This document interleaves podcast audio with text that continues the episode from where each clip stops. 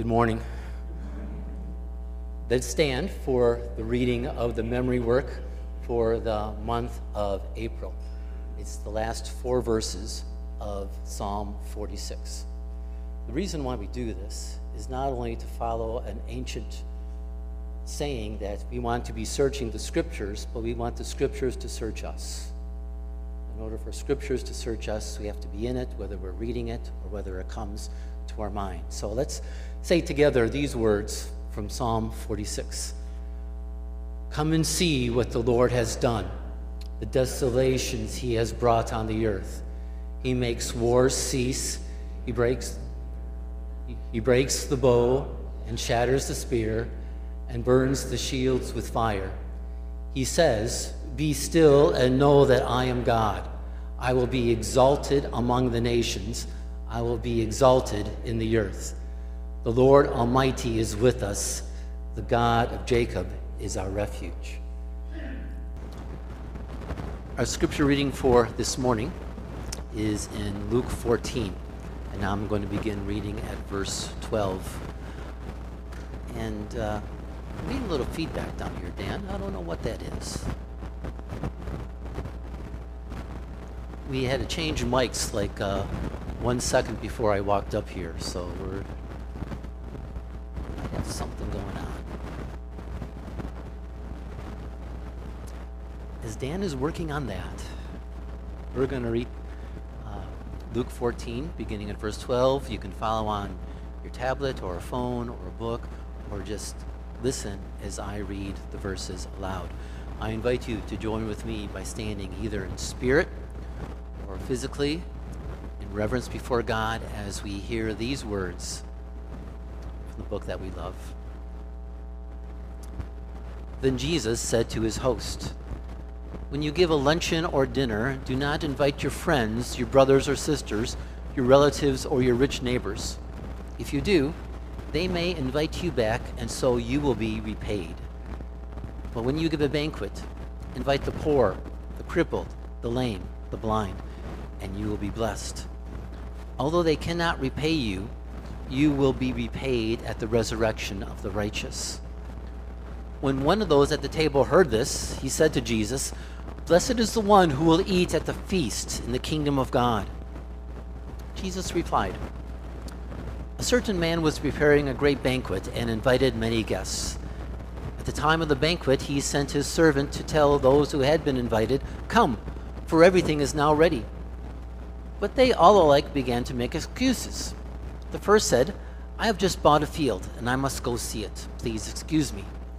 Another said, I have just bought five yoke of oxen and I'm on my way to try them out. Please excuse me. And still another, I just got married, so I can't come. The servant came back and reported this to the master. Then the owner of the house became angry and ordered his servant, Go out quickly into the streets and alleys of the town and bring in the poor, the crippled, the blind, and the lame. Sir, the servant said, what you have ordered has been done, and there is still room. Then the master told his servant, Go out to the roads and the country lanes and compel them to come in, so that my house may be full. I tell you, not one of those who were invited will get to taste of my banquet. God's very word. Thanks be to God, and you may be seated. Thank you. The family table is a place where we feel we all belong. Whether it is blood family or not, it's a place where you know you're welcome when you come to the family table. And welcoming others to your family table is a wonderful thing, but it is filled with some risk because people might be a little bit messy at your table. They might not follow your expectations in their coming. They might spill things. They might use their sleeve as napkins. They might not be using the right utensils if they use utensils at all. And chew rather loudly. But for people to know that they are truly welcome, that they belong, they need to be welcomed regardless of any mess they come with. Because as followers of Jesus, we know God has welcomed us with all of our mess And so he calls us to take that same welcome and extend it to others. Researcher Eric Carter did a study of families that had a family member that had a disability, and these families who didn't go to a church. And he asked them, Why don't you attend? What do you need in order to get plugged in? Well, Dr. Carter, as he met with hundreds of these families, developed what he called the 10 dimensions of belonging. Some of you picked up the sheet as you came in, some received it uh, two weeks ago. That belonging has to do a lot more than simply just being welcomed, but being fully a part of the community. There's one up there called Needed. It's on the uh, upper left hand, it's green. He also gives a description on the paper that is part of the handout of what being needed means. And he says this that each person brings gifts to the community that are seen as indispensable. That each person, regardless of any handicap they might have or any disability that they have, is fully included in the community and engaged and using gifts and skills, for they are seen as indispensable. And that's what he found out families wanted. They wanted a place to truly belong. And uh, it, start, it strikes at the very heart of what it means to be the body of Christ that we need all parts, not just the public parts, but all have the opportunity to contribute, though in different ways. And so we're going to be exploring for the next little while what it means to engage, unfold, show that all people are needed as part of the family in God, including those who might have a disability. Part of that is found in the story that Jesus told in Luke 14. It's a parable that talks about guests who come to a family table. He talks about the guest list. And as he talks about the guest list, the people who think that they should be invited are not necessarily the people on Jesus' guest list. Jesus is having a family meal with someone, with a large group of people, and it's likely there's someone up there who feels like they are worthy to receive an invitation to come to the table of Jesus. But instead, Jesus has a very different and a radical guest list of people he invites. The guest list for Jesus includes the crippled and the lame, and the poor and the blind, the misfits the homeless, and the diseased. One translation puts it this way All who look like they need a square meal are on his guest list. The list includes people who don't have anything that they can contribute in the same way, something they can contribute, but they probably couldn't host a dinner and invite the master back. In fact, probably some of the people who are invited to the table couldn't even get to the table on their own. They might need some help.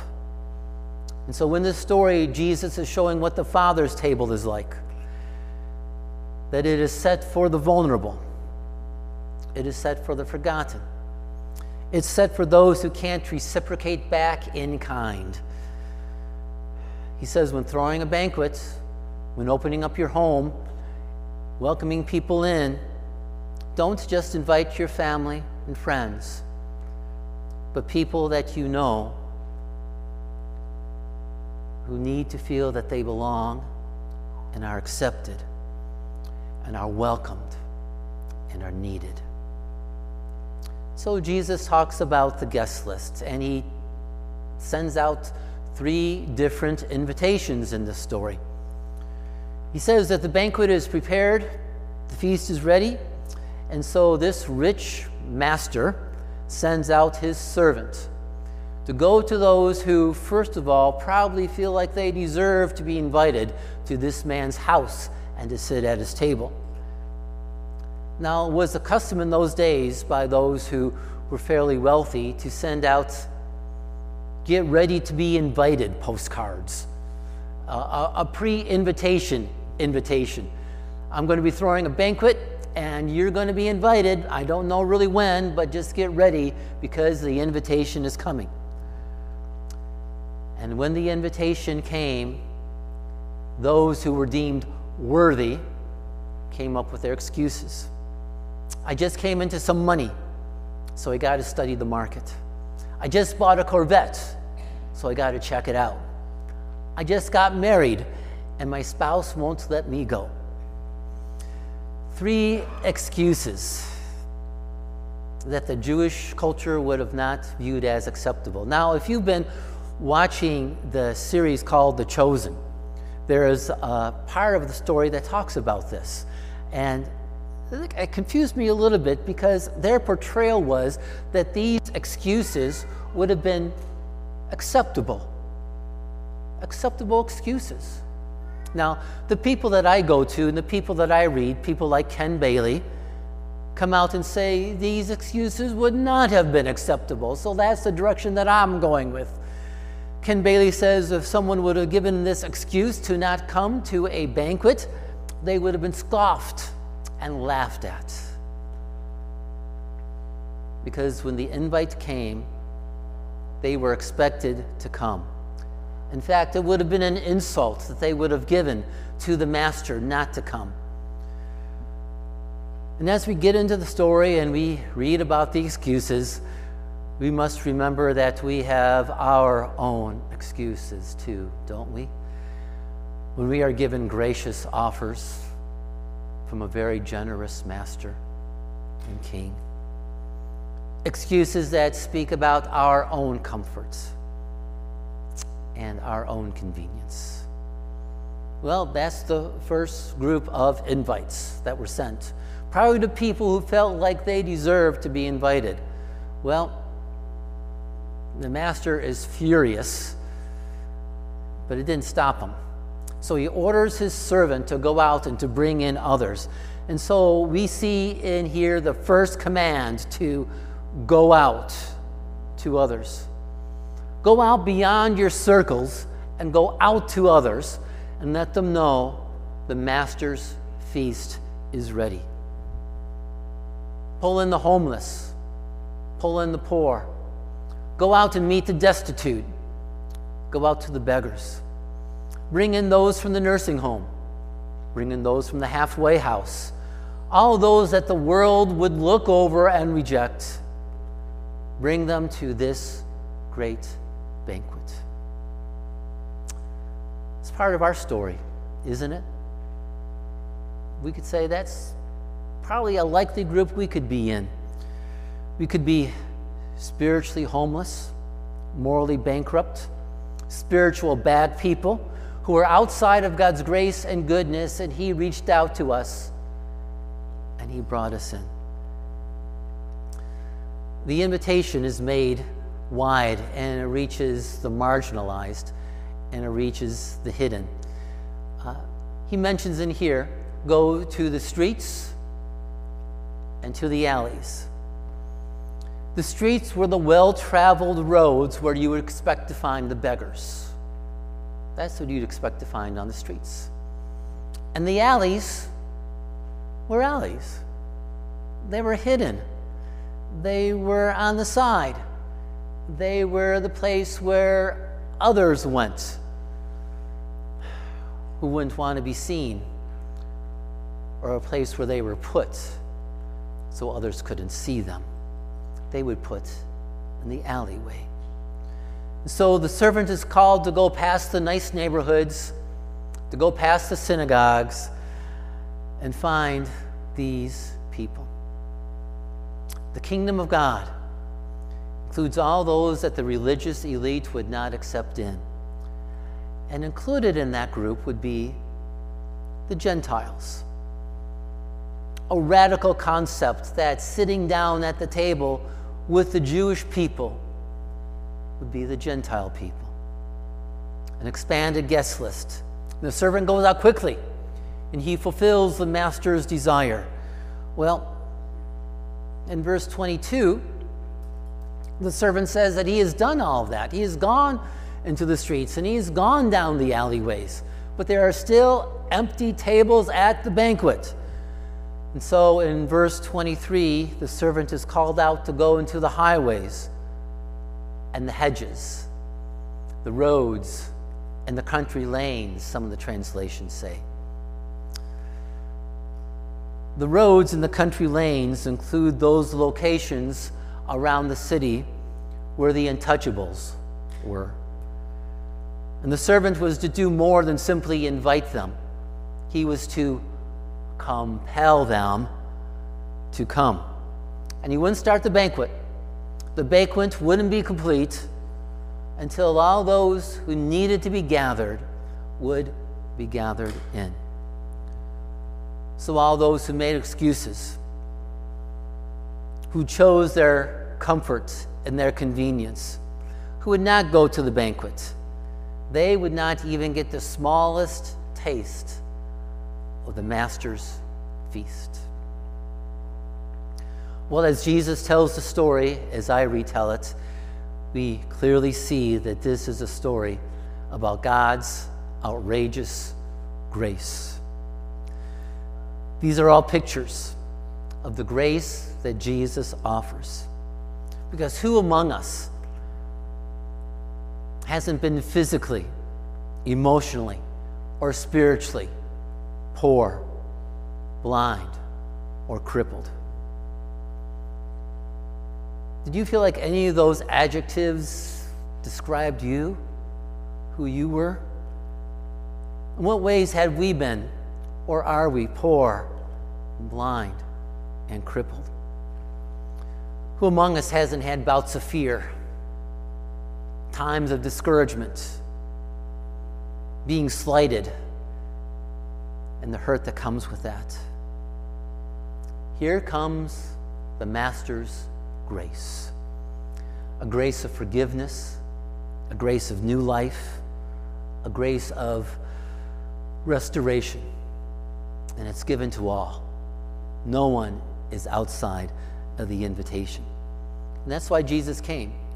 He came and suffered and died and rose again so that anyone and everyone could receive that invitation. And through faith and repentance could come into this family meal that Jesus was hosting. Well, that's the grace. It's the grace to come to Jesus. But there's a second kind of grace. And that is, it's a grace that's called to the community. God's grace goes to others through us. He commissions us as individuals to go and to compel people, and He compels us as a community to go, to find and compel and to bring in. The place that we meet needs to be a welcoming place, just as Jesus welcomed us to his place. This offer of grace is not just for us and what we do in our daily life. This offer of grace needs to be done by the community of faith that gathers together. And the offers that we have and the invitations that we send out, that people can find God's grace if they're feeling physically, emotionally, spiritually crippled, blind hurt, or outcast.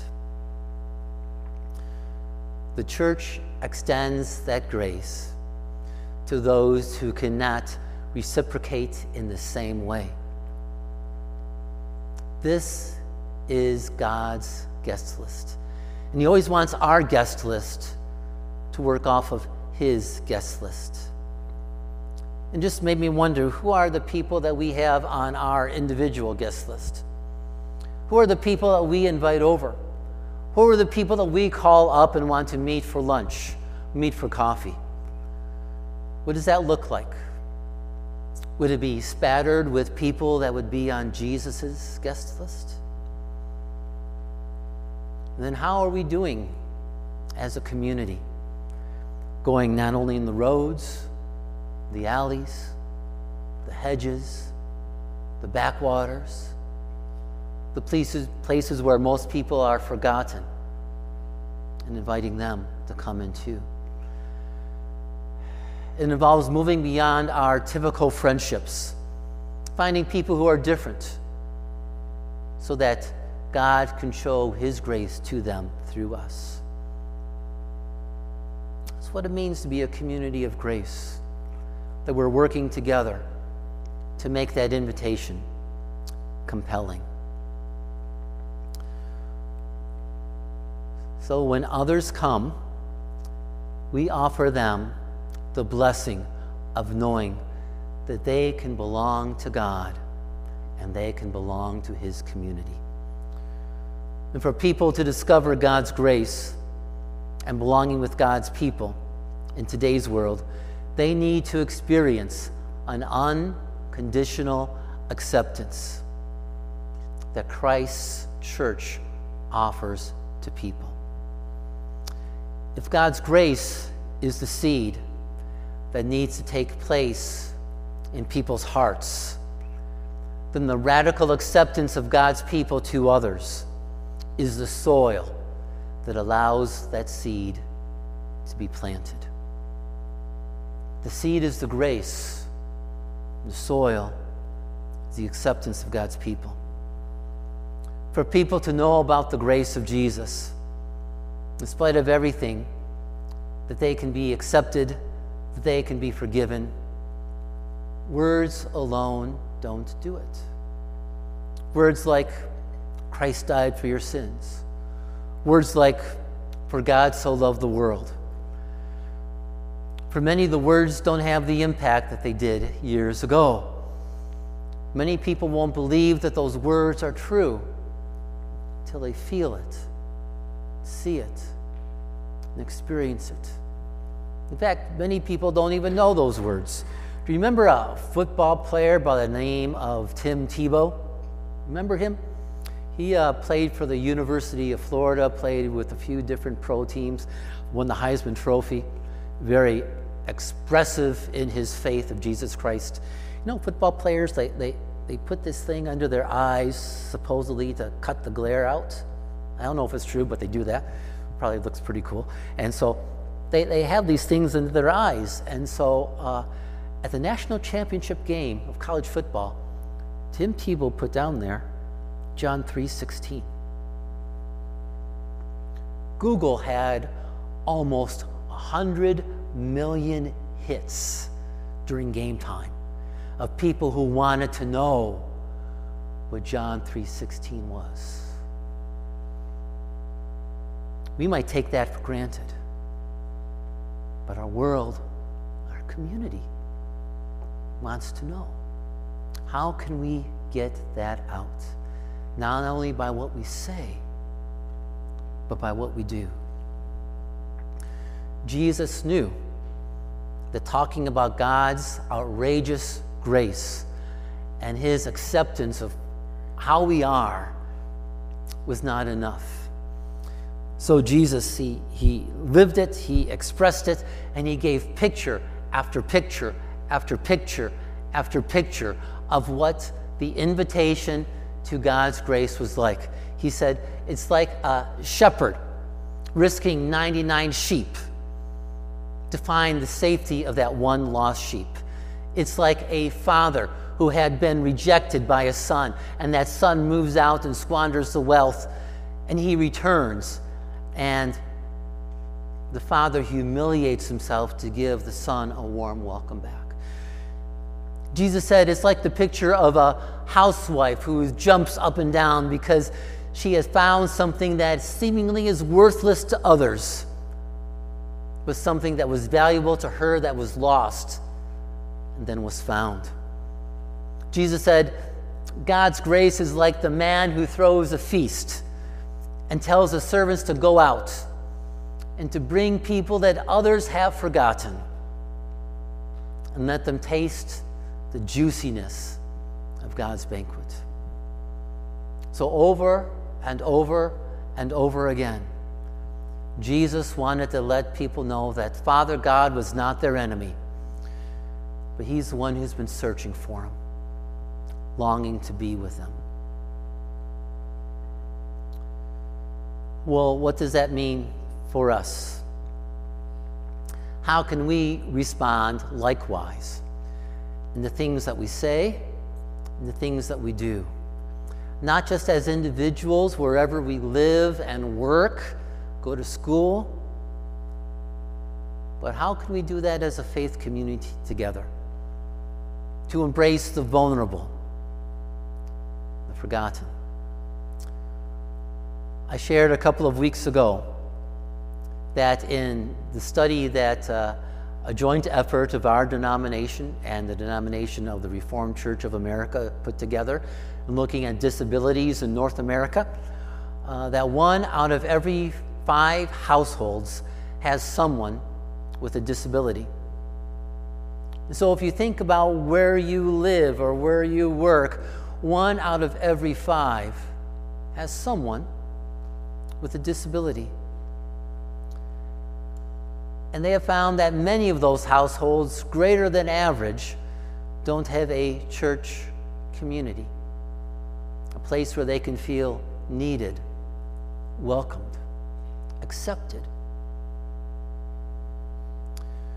We know that that happens with people of color, and so we fight against the evil of racism. But it can also happen to someone who shows up with a disability, that they find out that there is not a place set at the table for them, that we don't have access for you. We haven't prepared ourselves to welcome you. We're not ready to have you as part of our church. It's a difficulty that churches have to make sure that the church is ready and equipped and the people are practicing good etiquette, good words, good sharing. So anyone that comes in, people are welcomed warmly, accepted, supported, cared for, befriended, known, and needed. Eric Carter, who put this together in his study of families with someone in them that has a disability, found that uh, families often don't come because they're viewed going to be viewed as messy and they know that they're going to be a family that requires some extra care. Wrong way. There we go. And so he's put charts together and others have put charts together like this where uh, the blue dots represent us for the most part and the color dots represent people who would have a disability of some kind. Well, they're often they often experience church as being on the outside looking in, or they're all kind of segregated together. But the goal is to include them, not only to include them within the fellowship in a certain area, but to include them in all areas of the community. Find out what their gifts are, what their likes are, areas where they can serve, areas where they can care. And there's a big difference between churches that are ready to welcome and churches that are not. So, Discovery's leaders and previous leaders have acknowledged that every person is made in the image of God is valuable, important, be treated with respect, cared for. And all people can be important parts of the body of Christ, in the body of Christ called Discovery Church, with their gifts and with their challenges.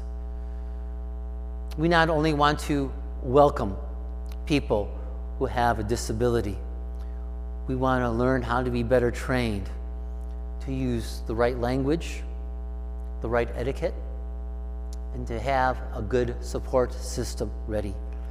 We want to be committed to valuing people the way that God values each and every person and ready to engage with them, find out their gifts, discover how best we can come along and go on the journey with them with their struggles and not avoid them. So that's part of the journey that we're on, and part of the journey that we're on during the late spring and early summer.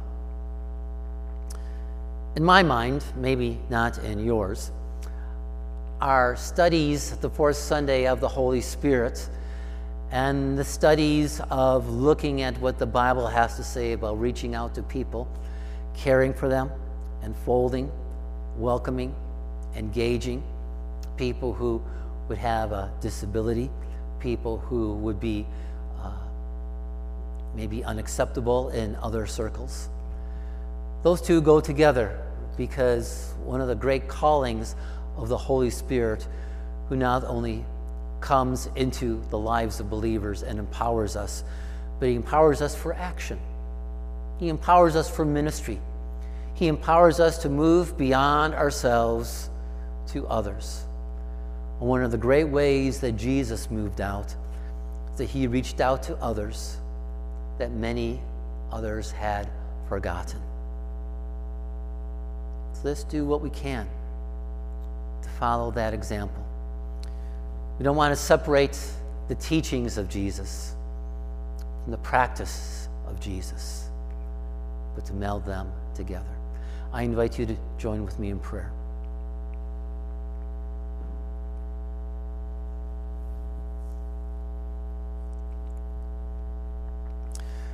Father God, we bless you so much for offering your warm welcome to each of us, whether through a friend or through a family, whether through an event, whether through a word or prayer. Thank you for inviting us to come and sit at your table. Thank you for preparing a place for us. Thank you for sending your Son to suffer and die and rise again so that we have a pathway to come to your table through forgiveness and faith in Jesus. We know that your welcome exceeds beyond these walls, beyond these doors. We pray, Father God, that you would uh, empower us by your Spirit to offer your invitation to those around us at work, at school, at home, where we play. And that people would not only hear of that invite, but they would feel it and experience it through us. We pray that you will be with us as a faith community, as part of your body, so that we too can properly invite and welcome and care for anyone who would come and long to be a part of your family and sit at your table. Help us to prepare your table well. Help us to do what we can to make sure the places are set and that any barriers have been removed, and that we can welcome with words and with heart anyone who comes.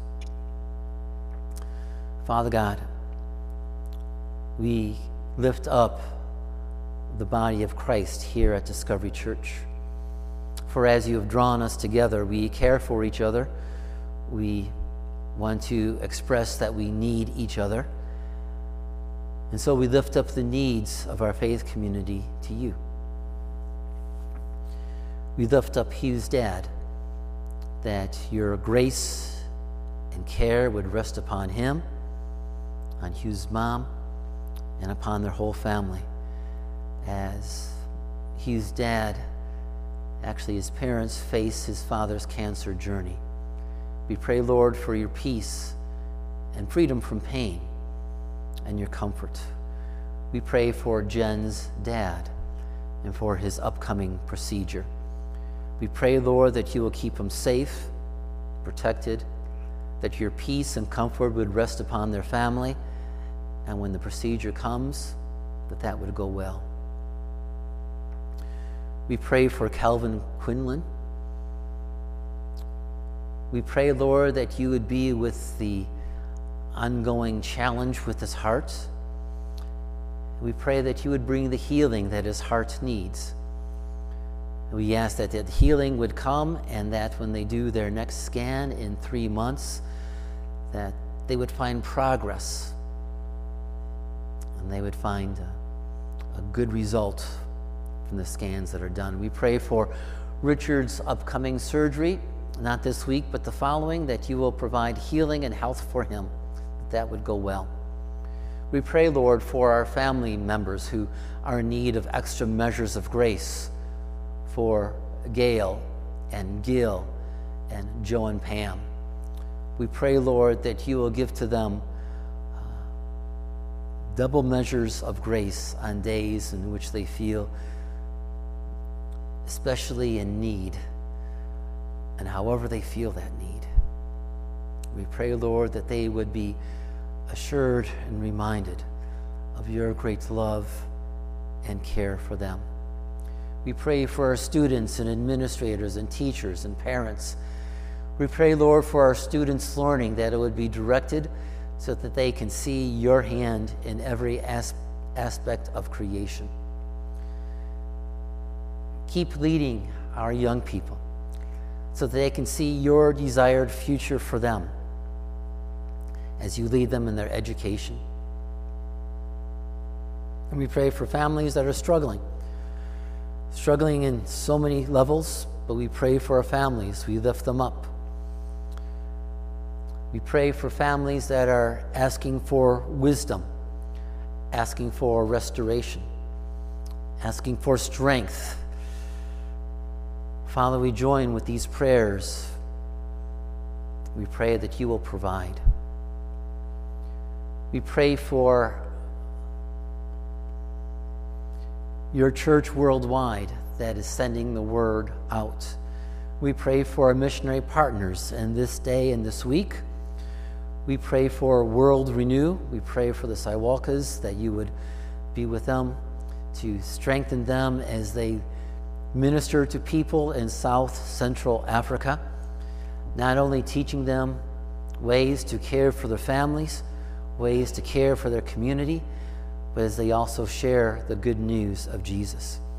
We pray for our neighbors on Sun Meadow Drive. We pray that you would give to them an extra blessing this week and that they would know that that blessing comes from you. And so we pray, Lord, that you will continue to fill us with your Spirit.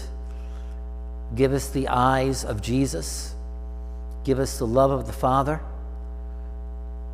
Give us the power of your Spirit to see those in need and to not pass them by, but to reach out through your care and your love to show who you are. We pray these things, Father God, in the name of Jesus. And everyone agreed and said, Amen.